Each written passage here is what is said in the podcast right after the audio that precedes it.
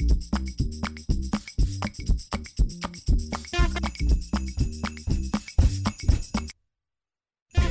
ทย PBS Podcast และไทย PBS Radio ขอเชิญทุกท่านพบกับคุณสุริพรวงศสถิตพร พร้อมด้วยทีมแพทย์และวิทยากรผู้เชี่ยวชาญในด้านต่างๆ ที่จะทำให้คุณรู้จริง รู้ลึก รู้ชัดทุกโรคภัย ในรายการโรงหมอ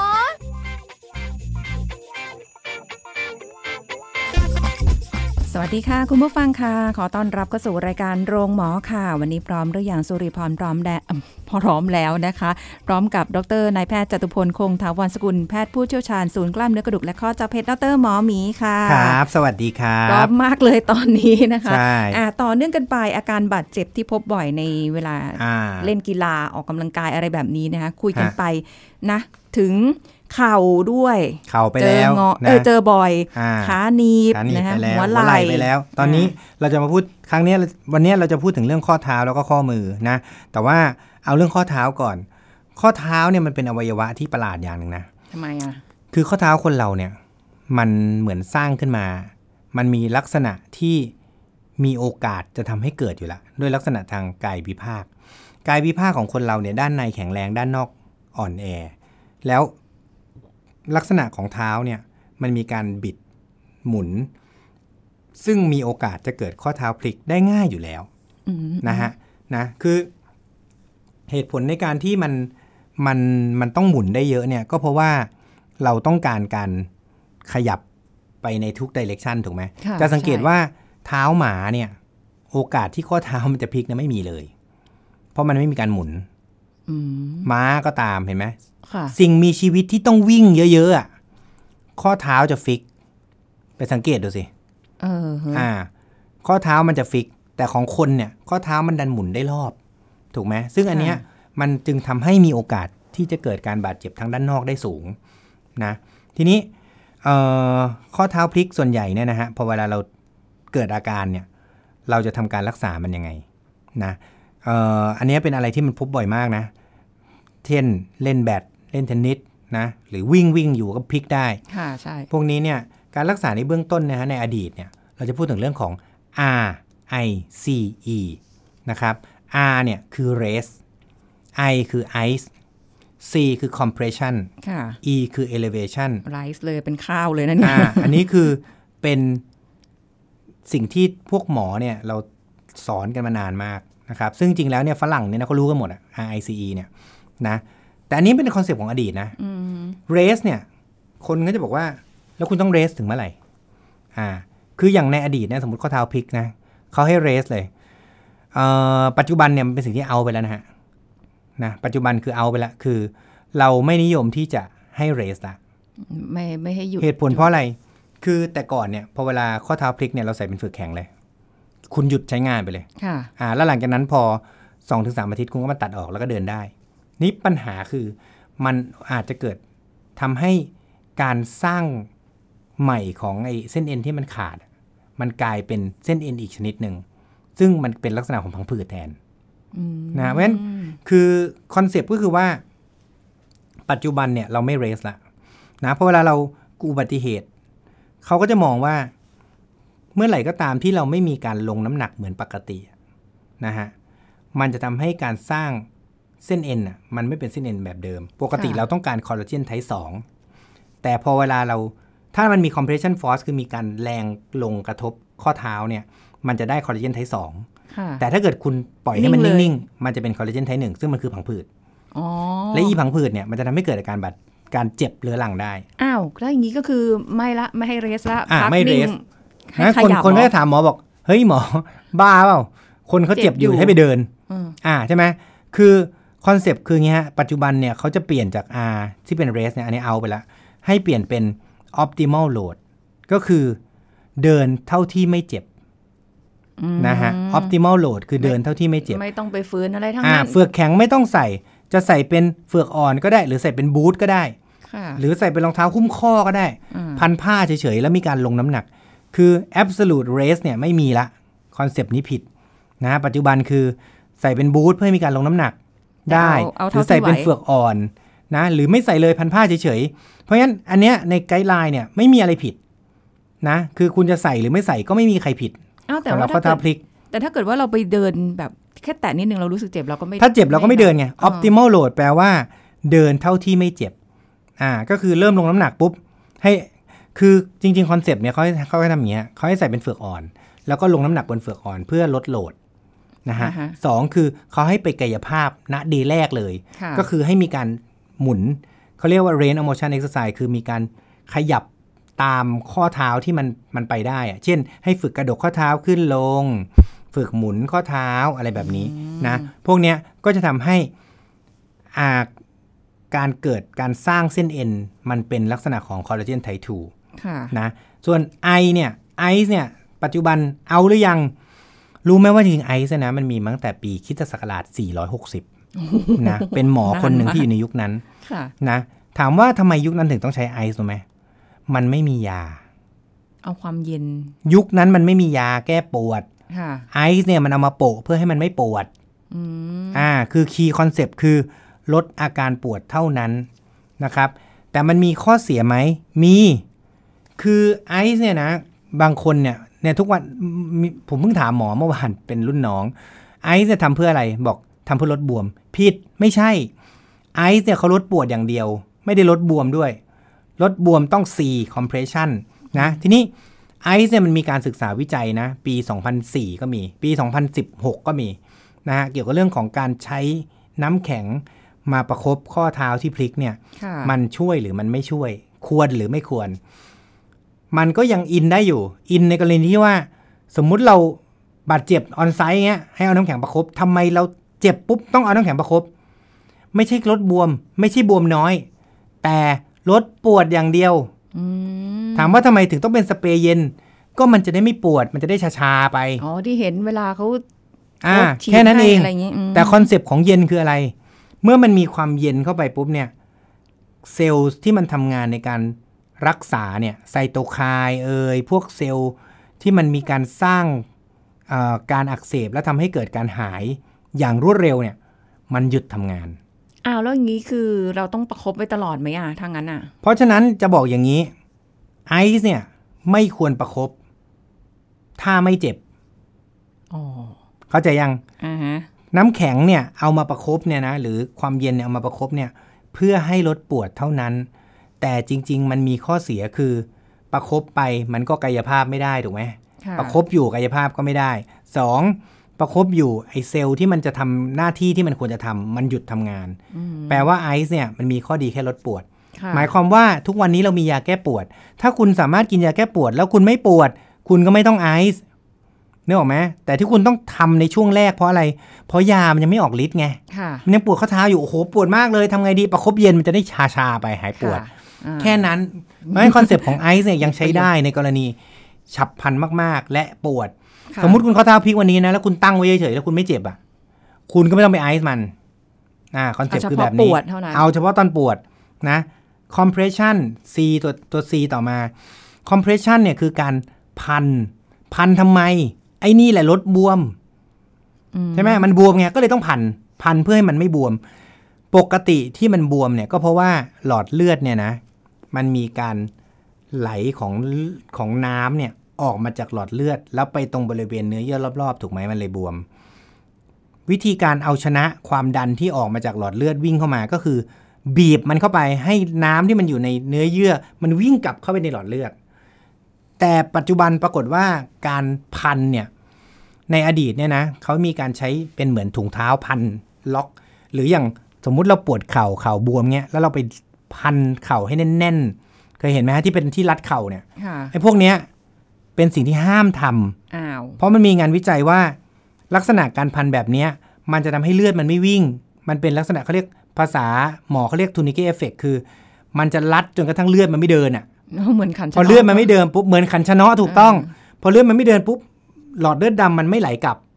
มันก็บวมเหมือนเดิม และบวมหนักกว่าเดิมด้วย แต่คอนเซปต์ของการรัด เราพันเพื่อให้มันยุบบวม ถูกไหมค่ะเราไม่ได้พันเพื่อลดปวด ผ้าพันปกติ เพราะฉะนั้นเราใช้ผ้า elastic bandage เนี่ยผ้าธรรมดาพันได้ดีกว่าค่ะไม่ต้องไปซื้อที่รัดเข่า ไม่ต้องไปซื้อที่รัดข้อเท้า ไอ้พวกที่รัดข้อเท้าเอ่ยที่รัดเข่าเอ่ยไม่แนะนำนะฮะ จริง ๆ แล้วโดยหลักการคือเราพันแค่ผ้าธรรมดาก็ได้ หรือไม่พันก็ไม่ผิด เพราะอาการบวมส่วนใหญ่เนี่ย มันถ้า มันจะลดลงเองอยู่แล้วตามเวลานะครับนะแล้วการพันเนี่ยเขาพบว่ามันทำให้หลอดเลือดดำที่เขาเรียกว่ามันเป็นลักษณะของไอตัวเอ่อต่อมน้ำเหลืองอะ่ะปกติการระบายน้ำของเราเนี่ยนะ มันมีท่อหลายท่อ มันมีท่อหลอดเลือดดำมันมีท่ออาต่อมน้ำเหลืองเป็นตัวช่วยค่ะเหมือนเป็นท่อเล็ก แต่ท่อเล็กเนี่ยถ้ามันตัน มันก็ระบายทางท่อใหญ่อย่างเดียวไม่ได้อยู่ดี การที่เราไปรัดมันอะ จะทำให้ไอ้ท่อเล็กเนี่ยมันตีบ พอท่อเล็กมันตีบปุ๊บ มันก็ระบายไม่ได้หนักกว่าเดิม ปรากฏมันบวมกว่าเดิม เพราะฉะนั้นบางคนเนี่ย เคยได้ยินไหมพันจนบวมเลยหมอ อ่า เพราะฉะนั้นอันเนี้ยอย่าไปรัดแน่นนะครับ เพราะฉะนั้นค่ะพอเวลาเราข้อเท้าพลิกเนี่ย บางคนนะไอซ์ยังไม่พอพันซะแน่นติ้วเลยอ่าอ่า คือถามว่าพันถูกไหมพันได้ไอซ์ได้แต่ในช่วงแรก พอหลังจากไม่ปวดแล้วเลิกไอซ์อ่าพอหลังจากที่มัน บวมน้อยลงเอ่อบวมน้อยลงปุ๊บเลิกพันไม่ใช่โอ้โหบวมน้อยลงอาทิตย์ที่3ที่4ก็จะพันอยู่นั่นแหละงอ่านะส่วน e elevation คือการยกขานะครับ การยกขาขึ้นมา หรือการพักไว้อะค่ะนะฮะยกขาให้เอ่อลดความบวมซึ่งเกิดจาก gravity หรือเกิดจากแรงโน้มถ่วงนะ อันเนี้ยก็ยังเป็นคอนเซปต์ที่ in อยู่ in ยังไงคือ ก็การยกขาปุ๊บก็ทำให้มันรู้ยุบบวม ดีกว่า compression ด้วยซ้ำเพราะฉะนั้นจริง ๆ แล้วเนี่ย เราควรที่ต้อง elevation มากกว่าการ compress ก็คือยกขาไว้ดีกว่าการพัน อ๋อ ที่เคยเห็นแบบ เอาอย่างโรงพยาบาลเนี่ยเขาก็จะแบบ อ่า เป็นผ้าห้อยไว้ห้อยไว้อ่าเออคือไม่ต้องเฟือก ใส่แค่เฟือกอ่อนนะครับ น้ำแข็งถ้าไม่ปวดไม่ต้อง พันถ้ายกขาได้ไม่ต้องพัน เพราะพันบางทีทำให้หลอดเลือดต่อมน้ำเหลืองมัน ระบายได้แย่ลงค่ะใช้ยกขาเอา ถ้าคุณสามารถยกขาได้ แต่พอยคือปัจจุบันนี้คนเราเป็นไง แอคทีฟซะเหลือเกิน ไม่ยอมหยุดยอมทำแบบยอมหยุดเลยเลย ต้องไปทำงานตลอด เพราะฉะนั้นค่ะคุณต้องเดินตลอด อันนี้มันก็ไม่ practical เขาไม่ไม่ไม่ practical คือใช้ในชีวิตประจำวันไม่ได้จริงนะ คือมันยังอินอยู่แหละ แต่ว่า ก็ช่วยๆกันทำหน่อย อย่างสมมุติคุณไปทำงานคุณก็หาเก้าอี้มาวาง เอาขาวางพาดไว้ เพื่อให้เลือดเนี่ยมันไหลกลับได้ง่ายขึ้นค่ะ ดีสักกว่าการที่คุณไปพันแล้วไปเดิน แล้วการพันเนี่ยมีปัญหาอีกอย่างคือ พันเสร็จปุ๊บนะ เฮียแกเดินจังเลยพอรักษาแล้วไงก็พันแล้วอะค่ะเดินจังเลยคราวนี้ก็ยิ่งบวมหนักกว่าเดิม เพราะฉะนั้นคอนเซปต์ของ RICE เนี่ย R เนี่ยเอาไปละ I ก็ใกล้จะเอาแล้วล่ะ เฉพาะปวดเท่านั้นนะ เพราะฉะนั้นคอนเซปต์ปัจจุบันคือ optimal load ฟังดีๆนะ optimal load เดินเท่าที่ทำได้ค่ะนะครับ เท่าที่ไม่เจ็บ ประคบน้ำแข็งเฉพาะช่วงที่ไม่มียาแก้ปวดจริงๆอืมพันเฉพาะช่วงแรกเท่านั้น ถ้ายุบบวมเลิกพัน ยกขาทำเท่าที่ทำได้ดีที่สุดค่ะอันนี้นะครับ เพราะฉะนั้นสี่หลักการนี้เป็นสี่หลักการที่ใช้ในการรักษาข้อเท้าพลิก หรือเข่าบวม หรืออักเสบ หรือวิ่งไป ข้อมือกระแทกไหล่กระแทกอะไรก็แล้วแต่ ให้ใช้หลักการนี้เป็นเบสิ c คอนเซปต์เลย อ๋อ นะฮะ ได้หมดใช่ไหม ได้หมดเลยนะ ส่วนอันสุดท้ายเนี่ยก็คือข้อมือนะฮะ ข้อมือกับนิ้วเนี่ยก็จะเป็นอวัยวะที่ได้รับการบาดเจ็บค่อนข้างมากนะ เช่น พวกไปปีนหน้าผาก็จะเจ็บนิ้ว นะฮะพวกเล่นเวทเทรนนิ่งก็จะเจ็บข้อมือค่ะไปดึงกระดึกกระดึกกระดึกอยู่เนี่ยนะพวกเนี้ยก็จะเจ็บข้อมือ พวกนี้เนี่ยหลักการก็คือเหมือนเดิมพยายามกินยาแก้อักเสบ และลดการใช้งานในช่วงต้น และไปหาด้วยนะว่าท่าที่ตัวเองเล่นนะมันผิดตรงไหน คือบางคนเนี่ยคิดว่าตัวเองเล่นถูก แต่จริง ๆ มันเล่นผิดค่ะนะฮะเอ่อกีฬาบางอย่างอย่างพิลาทิสโยคะนี่ก็จะเจ็บข้อมือเหมือนกันนะฮะเอ่อมันมีท่าให้เล่นตั้งเยอะนะความจริงอะ่ะ เราไม่จำเป็นจะต้องไป handstand อย่างเดียว หรือเราไม่จำเป็นจะต้องไปแบบ plank อย่างเดียว เพื่อให้ทำให้มันเจ็บข้อมือก็ได้นะพวกเนี้ยจริง ๆ แล้วเราควรที่จะต้องพยายามหนึ่งนะ ผมว่า key concept ในการที่อยากจะออกกำลังกายเพื่อสุขภาพเพื่อหุ่นที่ดีขึ้นเนี่ยคือเราต้องรู้จักตัวเองว่าเรามีลิมิตเ t ชันมีจุด limit ของเราเนี่ยอยู่ที่ตรงไหนค่ะสองคือกีฬาเนี่ยมันไม่ได้มีแค่ชนิดเดียว ที่เราจะต้องเอาชนะ เราเล่นอะไรหลากหลายไปได้ เราเจ็บอย่างหนึ่งเราไปเล่นอีกอย่างหนึ่งได้นะผมเจ็บเข่าตีแบดเนี้ย ผมไปเล่นเทนนิสหายนะ ทั้งนั้นที่มันใช้เข่าเหมือนกันนะ แต่อย่าลืมแบดเนี่ยการกระโดดการใช้เข่ามันเยอะ เทนนิสการใช้เข่ามันจะวิ่งไปจนสุดเท่านั้นอะ แล้วก็ค่อยวิ่งกลับมา เพราะฉะนั้นการใช้เข่ามันจะไม่เหมือนกันค่ะ อ่า แม้กระทั่งกีฬาตีเหมือนกันยังไม่เหมือนกันเลย คิดดูเพราะฉะนั้นกีฬาไม่ได้มีชนิดเดียว การุณาเล่นหลาย ๆ อย่างอืมนะครับ นะสามเมื่อมันมีอาการเจ็บแล้วเนี่ย คุณก็ควรที่จะต้องรู้จักหยุดและรักษามันก่อนนะครับ แต่ในขณะที่รักษาก็ไปเล่นอย่างอื่นอย่างที่ผมบอกไปแล้วในข้อ2ค่ะนะครับ เพราะฉะนั้นอันนี้ก็คือคอนเซปต์ในการเราจะดูแลตัวเองยังไง ในการไม่ให้บาดเจ็บนะฮะ ทีนี้เดี๋ยวช่วงต่อไปเราจะพูดถึงเรื่อง เราจะป้องกันการปวดหลังเล่นกีฬาได้อย่างไรค่ะอ่าเคยสงสัยไหมวันเนี้ยไปเล่นไปตีแบดนะ เฮ้ยพรุ่งนี้ไม่เจ็บ ค่ะ เอามันลืนทำไมเจ็บอะ ใช่ปวด แล้วคนก็งง เอ๊ะหรือว่ามันไม่ได้เป็นจากแบตคนไข้ก็ถามเอ๊ะหรือมันไม่ได้เป็นจากแบตหรือมันเป็นจากการใช้คอมพิวเตอร์ ไม่ใช่เป็นจากแบตเดี๋ยวช่วงหน้ามาฟังกันพักกันสักครู่ค่ะ พักกันสักครู่แล้วกลับมาฟังกันต่อค่ะ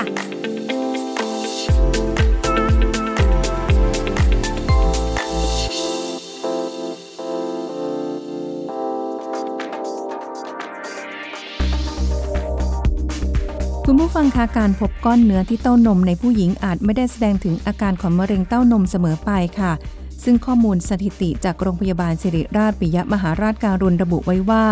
หากพบก้อนเนื้อที่เต้านมในผู้หญิงที่อายุน้อยกว่า 30 ปี มีโอกาสเป็นมะเร็งเพียงร้อยละ 1.4 แต่ถ้าพบก้อนเนื้อในผู้หญิงที่มีอายุมากกว่า 50 ปี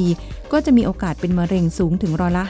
58 เพราะฉะนั้นคุณผู้หญิงจึงไม่ควรชะล่าใจให้กับโรคมะเร็งเต้านม เพราะยิ่งอายุมากขึ้นโอกาสที่จะเป็นมะเร็งเต้านมก็ยิ่งมีมากขึ้น เช่นเดียวกับผู้หญิงวัย 40 ปีขึ้นไปค่ะ เต้านมก็จะเปลี่ยนรูปร่างให้เป็นเพียงต่อมเนื้อนิ่มเพระหมดวัยที่จะผลิตน้ำนมให้กับทารก เมื่อไม่มีการกระตุ้นต่อมน้ำนม เนื้อเยื่อเต้านมจะปิดตัวลง หน้าอกมีการหดตัวเล็กลง แล้วค่อยๆ หย่อนยานในที่สุดแต่เราก็สามารถที่จะเลือกชุดชั้นในที่ดีได้ คือใส่แล้วต้องห่อหุ้มเต้านมทั้งหมด ไม่มีเนื้อล้นออกมา และไม่เห็นร่องหน้าอก ไม่คับและไม่หลวมเกินไป ซึ่งส่วนใหญ่จะเป็นเสื้อชั้นในในรูปแบบเรียบๆและควรเปลี่ยนชุดชั้นในทุก ๆ 6 เดือนค่ะ เนื่องจากขนาดและรูปร่างของเต้านม จะมีการเปลี่ยนแปลงตามวัยนั่นเอง ขอขอบคุณข้อมูลจากนายแพทย์ประกาศสิทธิ์จิรประภา ภาควิชาศัลยศาสตร์แผนกศัลยกรรมต่อมไร้ท่อและเต้านม คณะแพทยศาสตร์โรงพยาบาลรามาธิบดี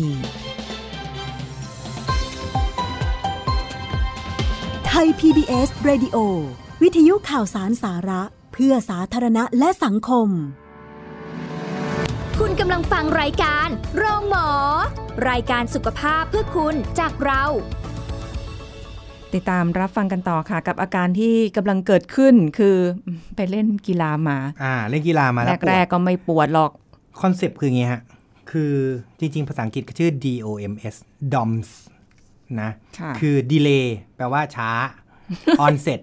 แปลว่าอาการนะเอออ่าแล้วก็ muscle soreness คือกล้ามเนื้อปวด มันเป็นปกติใช่ไหมอ่า คือมันมัน technical term เลยฮะ DOMS เนี่ยมันคืออาการปวดที่มันเกิดช้า หลังจากเล่นกีฬานะคือคอนเซปต์คืออย่างงี้ฮะ ปกติแล้วเนี่ยหลังจากเราเล่นกีฬามาแล้วเนี่ย มันจะมีอาการปวดหลังจากนั้นไปประมาณ peak อยู่ที่ 48 ชั่วโมง แล้วก็ ยังสูงต่อไปจนถึง 72 ชั่วโมง หลัง 72 ชั่วโมงปุ๊บลดลงค่ะสังเกตดีพอเราไปเล่น weight อะวันแรกเอ้ยไม่ปวดเว้ย หรือลองที่สุดเลยนะ ลอง sit up sit up เนี่ยค่ะวันแรกไม่ค่อยปวดหรอกท้องอะ่ะอีกวันหนึ่งอะโคตรปวด โอ้โห หัวเราะไม่ได้เลยเออะอใช่ไหมเนี่ย วันที่สองเหตุผลจริงๆมันมีเยอะแยะมากมายเลยนะฮะ คือมันมีทฤษฎีหลาย ๆ ทฤษฎี ทฤษฎีแรกเนี่ยเขาบอกว่าพอเวลาเราออกกำลังกายปุ๊บเนี่ยมันมี lactic acid และอี lactic acid เนี่ยมันไปคั่งอยู่ในกล้ามเนื้อ แต่ทีนี้ปกติ lactic acid ถ้าใช้ทฤษฎีนี้ทฤษฎีเดียว มันอธิบายไม่ได้ เพราะว่าปกติ lactic acid อะมันจะเคลียร์ออกไปได้ค่อนข้างเร็วนะและไอ้ที่หลงเหลือเนี่ยเราก็เชื่อว่าไอ้ที่ยังหลงเหลืออยู่เนี่ยนะมันอาจจะทำให้เกิดอาการเจ็บในช่วง day สองค่ะอันนี้ก็คือคือ concept หนึ่งนะ concept ต่อมาเรื่องของมันอาจจะเกิดการ micro injury หรือมีการฉีกขาดเล็กอืมๆโดยที่เราไม่รู้เราไม่เห็นไง มันอาจจะฉีกข้างใน พอเราไปเล่นเยอะๆปุ๊บเอ๊ะมันฉีก แต่ไอฉีกเนี่ย มันก็อาจจะไม่ฉีกก็ได้ไงค่ะเพราะฉะนั้น concept นี้บางทีก็อาจจะยังไม่เชื่อ ที่พูดอย่างเงี้ยอยากให้รู้ว่ามันยังไม่มี concept ที่ถูกต้องนะฮะ concept ต่อมาคือเกิดการ spasm หรือเกิดการเกร็งตัวอย่างรวดเร็ว แล้วจึงไปเจ็บใน day สองค่ะอันต่อมาคือเรื่องของมีการอักเสบเรื้อรัง แต่อันนี้ทั้งทั้งหมดทั้งปวงเนี่ยพูดไปเนี่ย ก็สองไพเบี้ยนะ เพราะว่ามันยังไม่มีทฤษฎีที่มันได้รับการ confirm ว่าเป็นจริง แต่เอาเป็นว่าให้เรารู้แหละว่าศัพท์คำเนี้ย DOMS เนี่ยมันมีจริงในโลกเนี้ยค่ะแต่ว่ากลไกเรายังไม่รู้ อ่าทีนี้พอกลไกยังไม่รู้ปุ๊บเนี่ย มันทำให้เกิดอะไรกับนักกีฬาบ้าง หรือมันทำให้เกิดอะไรกับพวกเราบ้าง สิ่งที่เกิดนะฮะหนึ่งพอเราเล่นเสร็จปุ๊บเนี่ยสมมติเราเป็นนักกีฬา เราจะเล่นต่อต่อต่อต่อสามสี่วันเนี่ยไอ้วันที่สองเนี่ย performance เรา drop ทันที ฟังก์ชันเราจะแย่ลง เพราะการค่ะใช้งานเราจะทำไม่ได้ละอืมถูกไหมสองกำลัง power เราจะลดลงนะครับสามการขยับของข้อเราจะแย่ลง เพราะว่าอ่าถ้าเราเชื่อเรื่องของกล้ามเนื้อที่มันฉีกคอนเซปต์กล้ามเนื้อฉีกเนี่ยพอเราขยับปุ๊บมันจะขยับยากขึ้น เพราะฉะนั้นจอยหรือข้อของเราเนี่ยก็จะขยับยากขึ้น 3. เมื่อมันมีกล้ามเนื้อมัดหนึ่งที่มีการอักเสบเกิดขึ้นน่ะการออกกำลัง คือการใช้งานร่วมกันของกล้ามเนื้อหลาย ๆ มัดมันจะเสียไปค่ะเพราะฉะนั้นจากความเร็วเท่าหนึ่งมันจะลดลง จากการทำได้แบบหนึ่งมันจะลดลงมาทันที เพราะฉะนั้นการเล่นกีฬาเนี่ยสังเกตนะ ถ้าคุณเล่นวันนี้ และอีก 2 วันคุณไปเล่นต่อ performance คุณจะดรอปทันทีนะฮะนะแล้วก็เอ่อมันจะทำให้เกิดการบาดเจ็บง่ายขึ้น อันนี้คือคีย์ที่เราจะพูด นะมันจะบาดเจ็บง่ายขึ้น เพราะว่าร่างกายมันพอมันมีการปวดสักจุดหนึ่งอะค่ะมันจะทำให้เกิด compensate เช่น สมมุติว่าเราวันนี้เราปวดเข่านะพอเราไปเล่นกีฬา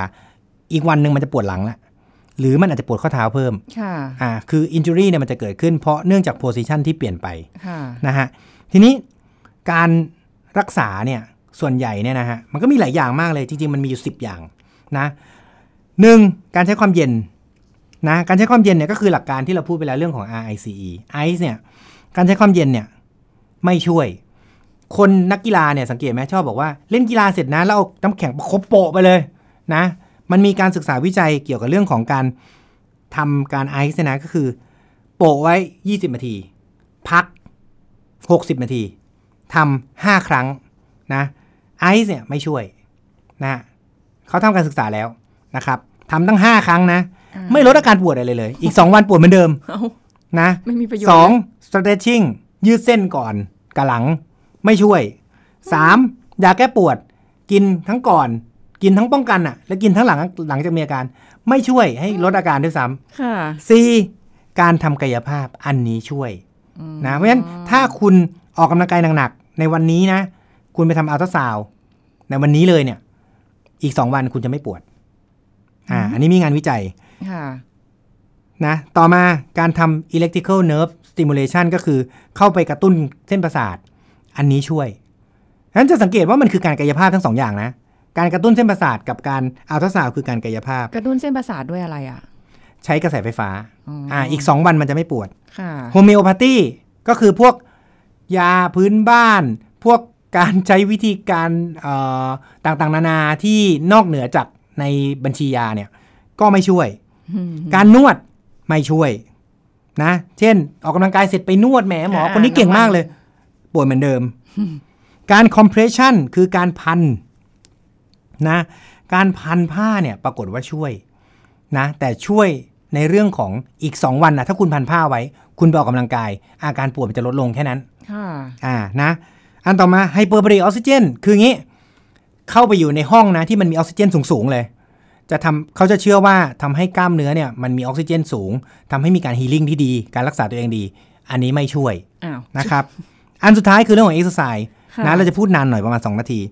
exercise เนี่ยก็คือการ warm up กับการ cool downนะเอ่อทีนี้เราสรุปขอสรุปก่อนนะ สิ่งที่จะช่วยนะนะมีอัลตราซาวด์แล้วก็การทำ nerve stimulation คือการกายภาพทั้ง2อันอ่า การพันผ้าไว้จะทำให้ลดอาการปวด และการเอ็กซ์ไซส์จะช่วยลดการปวดหลังจากที่ออกกำลังกายได้เอ็กซ์ไซส์เขามีการทำวิจัยฮะ คือปกติพี่ warm up หรือ cool down พอเวลาจะออกกำลัง ก็ warm up ก่อน อ่า แล้วก็ค่อยมา cool down คนส่วนใหญ่ก็จะถามหมออะหมอ จะ warm up หรือจะ cool down ดี หรือจะทำทั้งคู่ มันมีงานวิจัยออกมาหมดแล้ว พวกนี้เขามีงานวิจัยออกมาเปรียบเทียบนะฮะ การทำ warm up กับการทำ cool down และการทำทั้งคู่ ปรากฏว่าการทำ warm up อย่างเดียว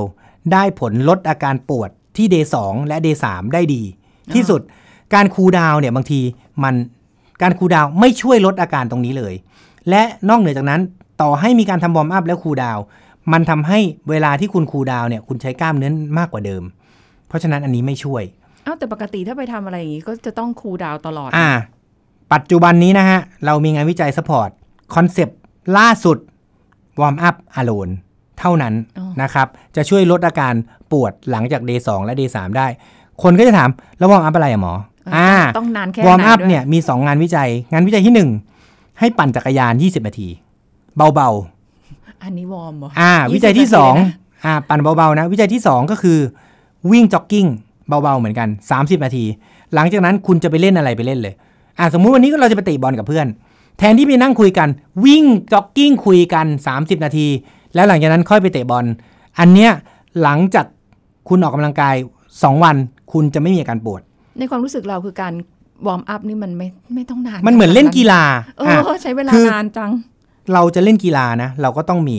ระเบียบวินัยหรือดิสซิ p ลินนะเพราะฉะนั้นถ้าเราไม่อยากให้เกิด DOMS เนี่ย เราก็ควรจะต้องทำสิ่งเหล่านี้ เพราะเราคงไม่โอ้โหไปกายภาพอะไรกันได้บ่อยๆถูกไหมอัลตราซาวด์หรือไปทำเอออิเล็กทริคอลก็ไม่ใช่เรื่องทำไม่ได้หรอก พันผ้าผ้ามี อะแต่มันก็ช่วยแค่ลดอาการ เราทำให้มันไม่มีดีกว่าไหม คือการทำ warm up นะ เพราะฉะนั้น key concept ในการออกกำลังกาย ในวันนี้ที่เราจะขอสรุปก็คือว่า เมื่อไหร่ก็ตามที่คุณมีอุบัติเหตุนะ ให้คุณนึกถึง RICE ที่เป็น modify คือ race เฉพาะเท่าที่จำเป็น เดิน optimal load ice ตอนปวด ถ้าไม่ปวดไม่ต้อง ice compression ทำได้แต่ว่าก็ทำให้ถูกวิธี ส่วนยกขาสูงควรที่จะทำ ส่วนเรื่องของการป้องกันไม่ให้คุณมีอาการปวดกล้ามเนื้อ ให้คุณคิดถึงเรื่องของการวอร์มอัพครึ่งชั่วโมงหรือ 20 นาที ก่อนหน้าออกกำลังกาย รับรองดอมจะห่างไกลจากชีวิตคุณ ขอบคุณมากครับ สวัสดีขคอรับบคุณค่ะหมอหมีค่ะจะได้เอาไปใช้ให้เกิดประโยชน์กับตัวเองด้วยนะคะ จะได้หายปวดเมื่อยสักที วันนี้หมดเวลาแล้วค่ะ พบกันใหม่ครั้งหน้า สวัสดีค่ะ แชร์ พูด บอกต่อกับรายการโรงหมอได้ทุกช่องทางออนไลน์ เว็บไซต์ www.thaipbspodcast.com แอปพลิเคชัน Thai PBS Podcast Facebook Twitter Instagram Thai PBS Podcast และฟังได้มากขึ้นกับพอดแคสต์โรงหมอ ที่ Apple, Google, Spotify, SoundCloud และ Podbean ทุกเรื่องทุกโรคบอกรายการโรงหมอ